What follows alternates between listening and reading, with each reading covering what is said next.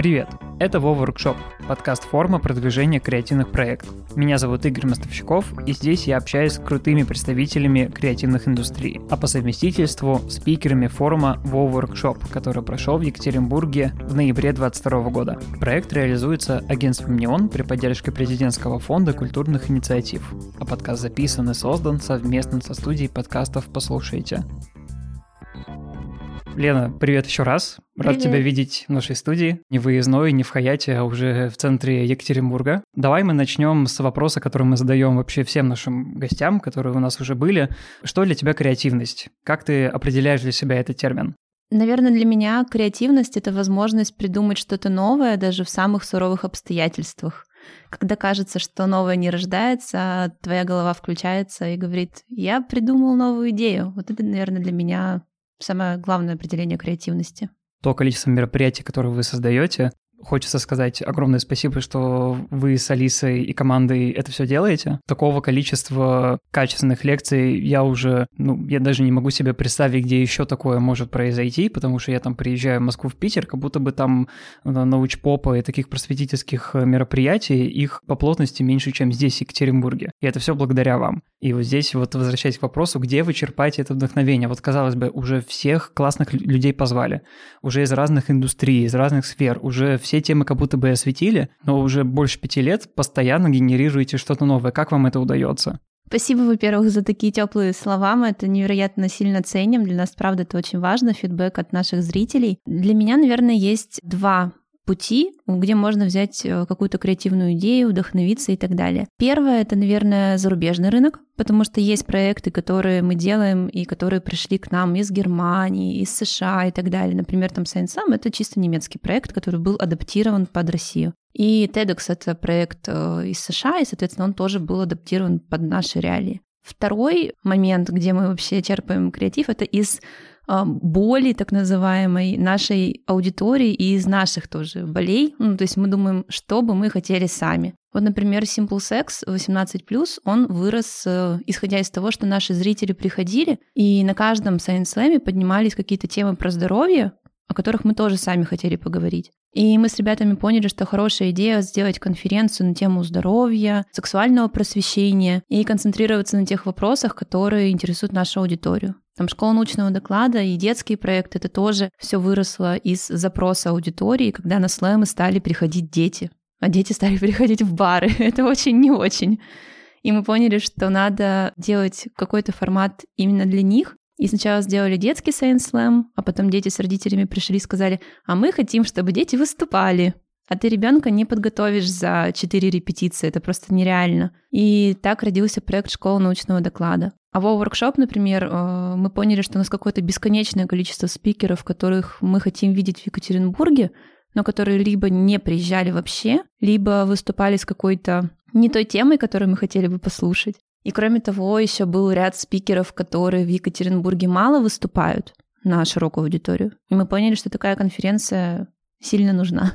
Ждет ли нас WoW Workshop в следующем году? Я держу кулачки за то, чтобы WoW Workshop был в следующем году. Очень хочется, чтобы этот проект жил, и чтобы он жил не просто раз в год, а проводились какие-то мероприятия между большими форумами, чтобы, например, вот эти подкасты, которые мы сейчас записываем, чтобы они жили своей жизнью, еще какие-то мероприятия. Для нас это, правда, очень важно, чтобы аудитория, которая собралась там один раз на первое мероприятие, чтобы она не разошлась, так скажем, а наоборот, чтобы генерилось какое-то сообщество, чтобы люди общались, находили какие-то новые коллаборации, связи и так далее. Вообще очень тяжело людей сейчас замотивировать прийти к тебе на мероприятие, тем более заплатить за него какие-то деньги. И это не кинотеатр, это не там вход на какой-то каток и не спуститься с горки. Это просветительское мероприятие, в котором развлекательного, ну, все-таки не так уж и мало, но тем не менее, там больше упор на какой-то познавательный контент, который там порой нам очень тяжело вообще воспринимать и переваривать. И тут возникает вопрос, в чем вообще секрет, вот как монетизировать такие проекты, которые не про развлечения, не про интертеймент, а они именно про просвещение, какое-то образование. Я считаю, что нам очень повезло с тем, что мы начинали давно, Первый Science Slam прошел в 2014 году. Тогда очень мало кто пользовался Netflix или там другими стриминговыми сервисами. Подкасты тоже еще не были прямо настолько популярны. И благодаря тому, что мы начинали вот в 2014-2015 годах, нам удалось собрать собственную базу людей, которые постоянно приходят на наши мероприятия. Но э, эти целевые группы, они разные. Кто-то, например, приходит исключительно на слэм, кто-то там, например, ходит конкретно на какие-то лектории, кто-то приходит на TEDx и так далее. И это нам очень пригодилось. Но когда наш э, ведущий на каждом мероприятии спрашивает, ребята,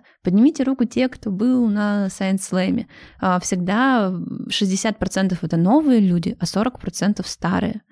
И меня до сих пор это прямо невероятно сильно удивляет, что есть люди, которые еще не были на научно-популярных проектах, которые не ходили, и они узнали информацию, они э, решили потратить свое время, потратить деньги, пусть не очень большие, но потратить на билет. Я вообще не очень люблю делать бесплатные мероприятия. Алиса тоже не любит их делать. Это у нас такая и не потому, что не ради гонораров мы это делаем, ребят. Бесплатное мероприятие дает больше возможности зрителю пропустить его, не прийти.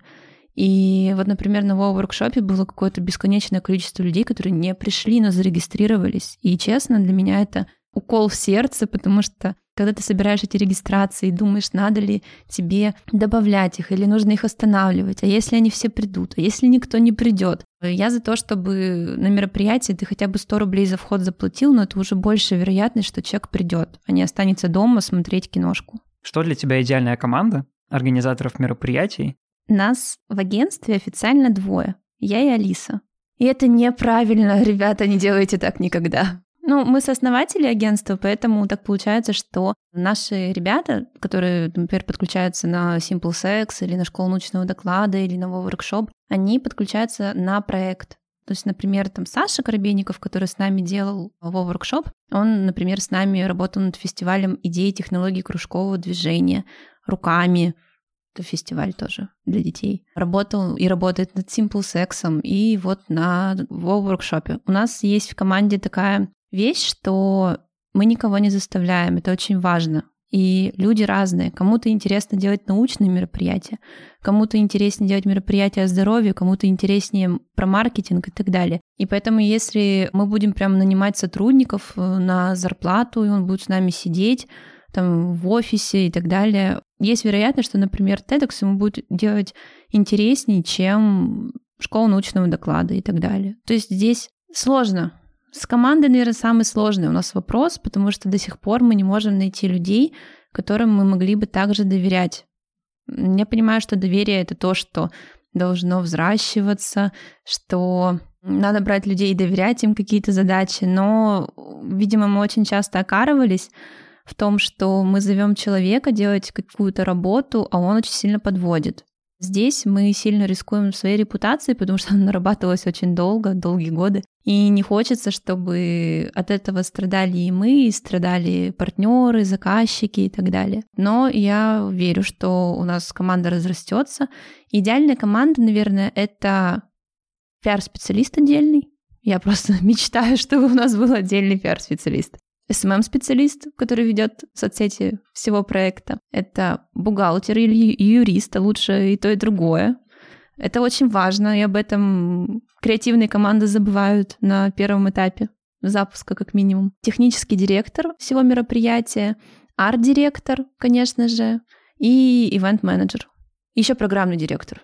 Вот это семь человек как вообще можем вам помочь? Потому что единственный анонс, который я помню, вы делали несколько раз объявление в TEDx, что вы расширяете команду, вам очень нужны помощники, но вот я аналогичного не находил с вами, возможно, что-то упустил. И вот здесь возникает вопрос. Если там, человек, который нас сейчас слушает, он прям обожает э, ваши проекты, он их там посещает регулярно и хочет э, вам чем-то помочь, как ему это сделать, кому написать, как откликнуться и так далее? Написать в неон. Меня зовут Марина, я SMM-специалист, хочу с вами поработать, мне очень интересно. Причем мы не говорим сейчас про какую-то бесплатную работу, то есть э, у нас есть какие-то коммерческие заказчики, которые там платят за заказы и так далее, как минимум. Ну, то есть это может быть работа за деньги. Ребята, приходите, мы вас ждем и очень хотим, чтобы, наоборот, наша команда росла и можно было какие-то задачи делегировать. Мы очень этого ждем. У нас была смешная история, когда мы делали TEDx Екатеринбург в Театре оперы и балета. Ну, то есть это больше тысячи человек. У нас в команде организаторов было пять человек, пять девочек на тысячное мероприятие.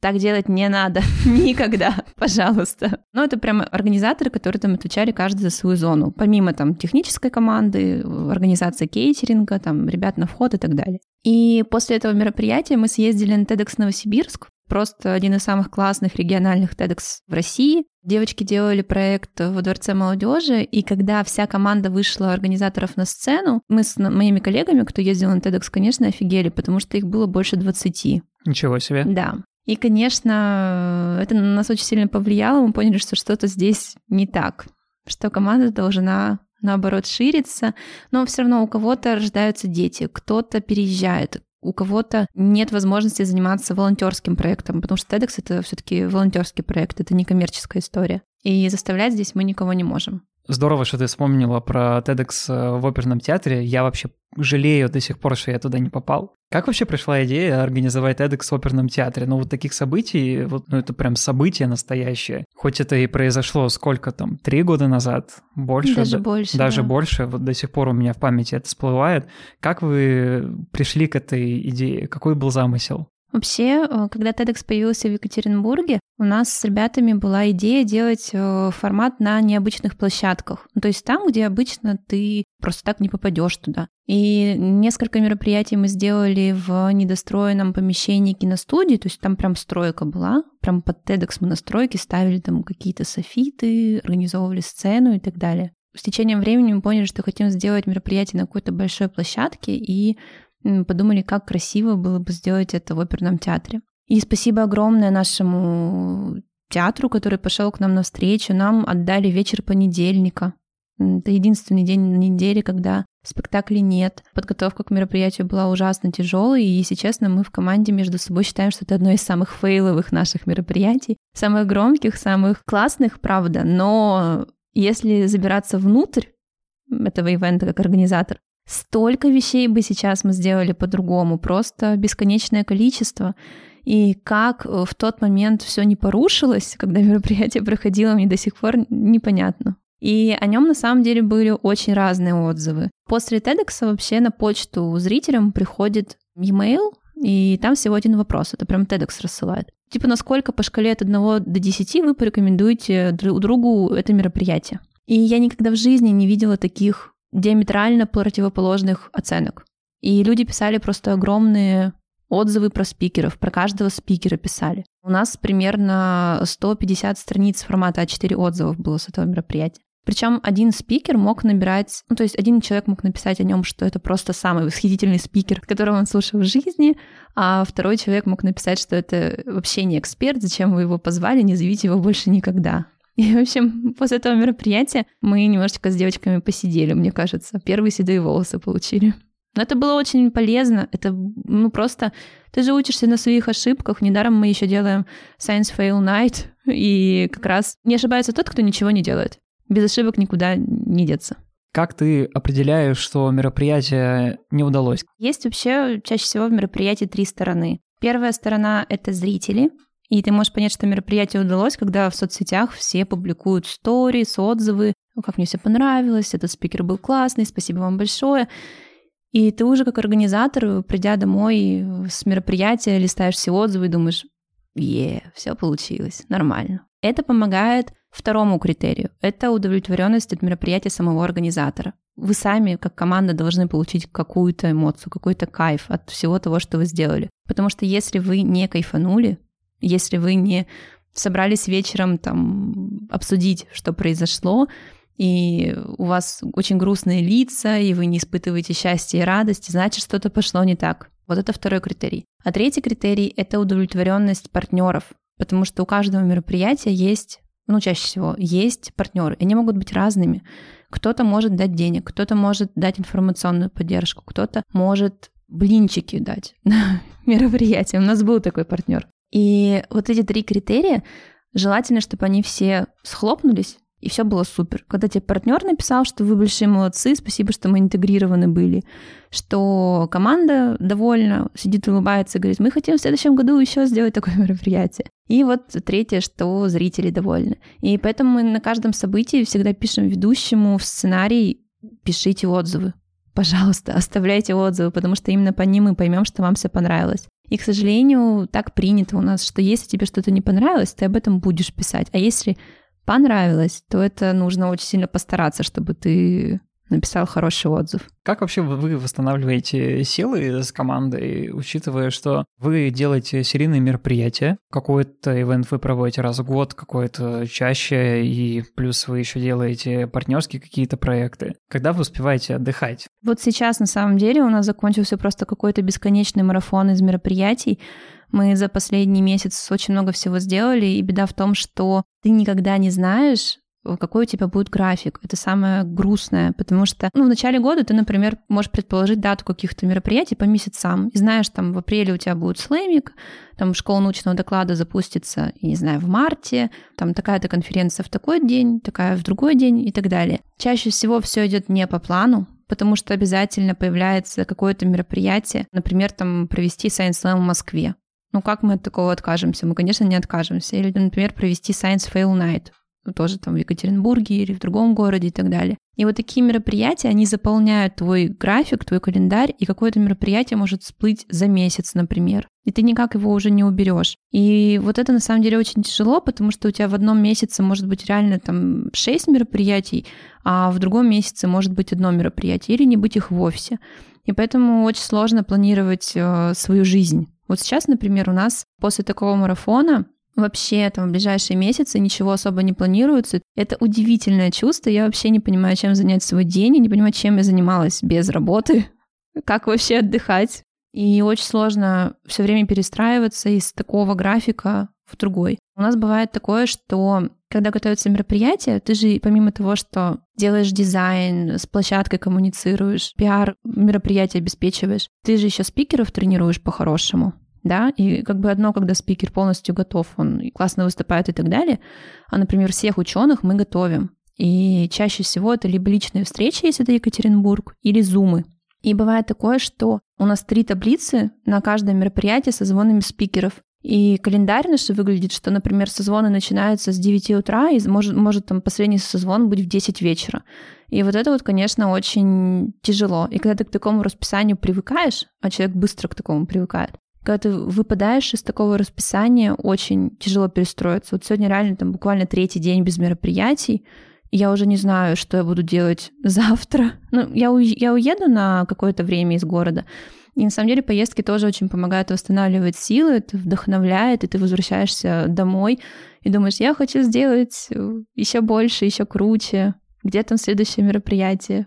Как вы взаимодействуете друг с другом? Кто подает идею, кто ее реализовывает? Как вы ее сверяете друг с другом и так далее? Вообще креативом визуальным у нас занимается Алиса. У нее есть армия дизайнеров, она так их называет. И на каждое мероприятие практически есть свой дизайнер, который уже понимает, что это за мероприятие, как его нужно оформить и так далее. На примере с воркшопом у нас у Алисы было просто тьма каких-то идей. Она очень много вдохновлялась для того, чтобы сделать действительно что-то классное, чтобы там, например, даже Владислав Деревянных, когда ему отправляли афишу, не сказал, что это такое, я не буду выкладывать, мне не нравится. Вот. Этот дизайн, он родился только благодаря Алисе, благодаря тому, что она видела, ее насмотренности, ее а, мудбордом на Пинтересте, который она тоже сохраняет в бесконечном количестве. И мне очень нравится, что она не останавливается в своем креативе. Мне кажется, что мы с Сашей Карпейниковым более спокойные люди в плане организации, да, я имею в виду, что у нас как-то креатив он не может быть постоянным. То есть мы не генерим идеи постоянно, но иногда там бывает, что ночью там отправишь что-то ребятам в три часа и такой, смотрите, давайте сделаем так же и так далее. А у Алисы бывает такое, что она там, например, в три часа ночи может очень много всего отправить, и ты утром просыпаешься и такой, так, что там такое очень интересно, и смотришь все а, посты, которые тебе скинули, все а, картинки, и надо обязательно написать свое мнение, надо написать, вот это класс вообще, Алиса, какой кайф, какая ты умничка, что ты это вообще нашла, потому что, ну, если человек не будет еще получать фидбэк от команды, это совсем плохо. Мы поэтому все равно стараемся, чтобы все идеи поддерживались. У нас нет такого в команде, что... Ну, вообще, формат взаимодействия давай делать, да, давай. Ну, то есть примерно так, наш слоган. Какие ресурсы ты бы посоветовала для тех, кто хочет повысить качество своей насмотренности? Ну, не обязательно в плане дизайна или там организовывать э, мероприятия, подобные вашим. В целом, вот насмотренность для повседневной жизни. Я бы порекомендовала смотреть больше фильмов, потому что у меня даже ник везде киноманочка, я большой фанат кино. И мне кажется, что очень многие идеи у меня как раз рождались именно благодаря каким-то фильмам. И я говорю не про тривиальную красоту в какой-то степени, да, популярную, а я говорю про какие-то фильмы, жемчужины, которые, может быть, были давно сняты или не так популярны, и о них мало кто знает, но ты их смотришь и понимаешь, откуда что берется, откуда берутся э, котелки, откуда берется полосатое платье с широкой юбкой, откуда берутся короткие женские стрижки и почему именно этот кадр, а не другой кадр. Ну, то есть, мне кажется, что кино — это кладезь вдохновения, и нужно обращать на него внимание. Я бы порекомендовала смотреть именно фильмы. И вот еще раз повторюсь, может быть, смотреть даже не Уэса Андерсона, да, к которому все привыкли и считают его визуальным гением и так далее, а смотреть непопулярные фильмы. Потому что если ты посмотришь непопулярный фильм и вдохновишься, вероятность того, что кто-то другой также сделает, очень мала. Но, конечно, есть э, большое количество сайтов, на которых ты можешь найти какие-то креативные идеи, вдохновиться чем-то и так далее. Но я думаю, что их все уже знают. Ну, то есть там сидеть на Пинтересте и искать. Я обожаю сайт теории и практики. Я скорее вдохновляюсь не каким-то визуальным контентом, да, а с точки зрения какого-то смысла, а, интересных тем для выступлений и так далее. Я его прям могу всем порекомендовать. Там всегда найдется то, что можно почитать, вдохновиться. Еще мне очень нравится этот сайт тем, что ты перейдешь всегда на какой-то другой сайт. Ну, ты типа, ты не знаешь после теории и практик, куда он тебя заведет. Создан уже там какое-то бесконечное количество лет, и именно теориям и практикам хочу сказать спасибо за то, что мы Science Slam в принципе делаем в Екатеринбурге, потому что они когда-то делали в подборку в 2013 еще году популярных форматов, проектов. То есть благодаря ним вы да. вообще это сделали? Да. И я читала эту подборку, и там был TEDx, еще что-то было. TEDx мы уже на тот момент, у меня подружка делала его. И я увидела Science Slam и скинула Алисе, говорю, слушай, давай сделаем. А то есть мы гуманитарии, мы не ученые, мы не организаторы мероприятий были. То есть у нас опыта никакого не было в организации мероприятий. Мы в КВН играли в тот момент. Алиса говорит, да, давай, супер. И вот мы сняли дом печати. Вообще спасибо огромное. И там был арт-директор, который не хотел нас пускать и говорил, да зачем нам ученые нужны в нашем доме печати. Дом печати тогда был супер классное место, популярное, Туда вообще было нашим ученым очень сложно попасть. И в тот момент, когда у нас был разговор с арт-директором, рядом на диване сидел Валентин Кузякин, и он подошел к нам и сказал, пустим их, все нормально, классно, пусть делают. Вот, и вообще огромное ему спасибо, потому что если бы тогда он не дал добро на Science Slam, Science Slam бы не было в нашем городе. И спасибо ему вот еще раз большое. Если бы у тебя была возможность вернуться в прошлое и самой себе посоветовать, как делать, как не делать, что бы ты сама себе сказала? Я бы себе сказала написать бизнес-план и посмотреть хотя бы какой-то один курс, как вообще проводить мероприятие. Потому что тогда не было таких возможностей, и мы просто пошли и начали делать, непонятно как, непонятно из чего, как вообще работать с партнерами, как их привлекать, как работать со СМИ, а как рассылать релизы. То есть не было такого количества знаний, какое есть сейчас у ребят. И я бы порекомендовала создать какую-то базу для себя, базу знаний, понять, чем ты хочешь заниматься в команде. Ну, это сложно, наверное, решить на самом начале, когда ты там стартуешь с проектом, но обзавестись хотя бы какими-то знаниями, чтобы посмотреть курс, стараться окружать себя огромным количеством информации, но информации, которая может тебя развивать. Заходить на сайт TED и смотреть TED-токи, например. Потому что очень многие TED смотрят в переводе, во-первых, и с точки зрения того, что вот есть различные группы, ВКонтакте в том числе, где просто выкладывают э, с переводом. И ты не ищешь сам, а ты просто смотришь. Вот уже такой видеоролик выложен, уже доступен, ты его просто смотришь. Я бы порекомендовала прямо заходить на сайт, прямо смотреть по темам, что тебе интересно, потому что там такое бесконечное количество интересных спикеров, которых можно послушать. И сделать это абсолютно бесплатно, что точно надо пользоваться этой возможностью. И порекомендовала бы на первом этапе создать команду, которой ты доверяешь выбрать там хотя бы человек пять, с кем ты будешь работать, потому что кто-то обязательно отколется, кто-то переедет, кто-то еще что-то. Вот, кому-то не понравится мероприятие организовывать. У нас был э, случай, когда девочка, которая организовывала с нами мероприятие, блин, это очень внутриковая история. Но, в общем, она, к сожалению, не участвовала в подготовке, когда мы были в мыле, уже в самом день мероприятия, уже там мероприятие началось. Она подошла к нам с бокалом вина, встала вот так вот и сказала, девочки, ну у вас все хорошо? Все же в порядке? Короче, думать сразу надо, с кем ты мероприятие организовываешь, постараться быть уверенным в этих людях. Ну и еще, наверное, один из самых главных советов, даже если нет денег на мероприятие, не бояться и стараться проводить искать какие-то другие источники финансирования. Там, например, вот те же самые гранты, а, те же самые деньги за билеты, донейшены и так далее. Ну, то есть не останавливаться, если сейчас вот спонсор денег не дал, а искать их, рыть носом, и обязательно они найдутся. Но не останавливаться и главное делать облегчу, наверное, немного задачу слушателям, которые такие курсы. Какие курсы? Я бы, наверное, сразу дал ссылку на курс э, мастеров. Там очень такой качественный курс, как создавать инди-мероприятия для горожан, некоммерческие, но которые там действительно либо музыкальные фестивали, либо просветительские фесты. Я сам его как-то раз посмотрел. И там даже, кажется, Катя Шихова была одной из спикеров, поэтому он очень полезный, он очень актуален даже до сих пор. Не надо бояться, вот, мне кажется, с этого все должно начинаться. Финальное слово за тобой. Как начать? Обычно, если тебя заряжает какая-то идея, то ты просто не можешь не делать. Ну, то есть ты так сильно хочешь провести мероприятие, ты так хочешь сделать свой проект, что ты ни перед чем не остановишься. И на самом деле интересно, что ты сказал, э, конкретные рекомендации про курсы и так далее. Я очень верю в то, что если человек хочет чему-то научиться, хочет что-то сделать, он сам найдет, он сам напишет, спросит и так далее. У нас просто, на самом деле, большое количество ребят, которые нам писали с какими-то вопросами, и мы всегда отвечаем, мы не говорим им «нет, не обращайтесь никогда», и наоборот. Вообще хочется, чтобы больше креативных проектов вообще создавалось в Екатеринбурге, чтобы у нас было такое количество спикеров, которых можно позвать, что мы не знали бы, вообще куда их звать, потому что их так много. И при подготовке к воркшопу была проблема, что спикеров на самом деле, которых хочется звать, не то чтобы прямо великое множество. Поэтому надеюсь, что когда в следующем году ты придешь к нам на воркшоп или будешь записывать подкасты с другими ребятами, с другими спикерами, их будет уже больше. Еще раз огромное спасибо э, вам за вот эту большую работу, которую вы сделали, за то, что вы вообще реализовали эту идею. Я задаю в конце подкаста гостям один и тот же вопрос.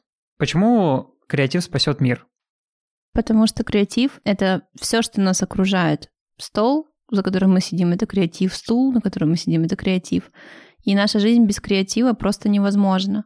И поэтому, если что-то нас может вытянуть из какого-то нестабильного эмоционального состояния, то это наши идеи, идеи наших друзей. Поэтому я думаю, что за ними будущее. Без них никак. Что за жизнь без креатива? Спасибо тебе огромное. Спасибо большое, Игорь, что позвал и вообще откликнулись писать подкаст. Мы только рады. Это подкаст Wow Workshop. Слушай другие выпуски на удобной платформе. Если ты в Apple подкастах, оставь оценку и отзыв. А если Яндекс Музыки, ставь лайк. Подписывайся на Wow Workshop во всех соцсетях. Ссылки в описании.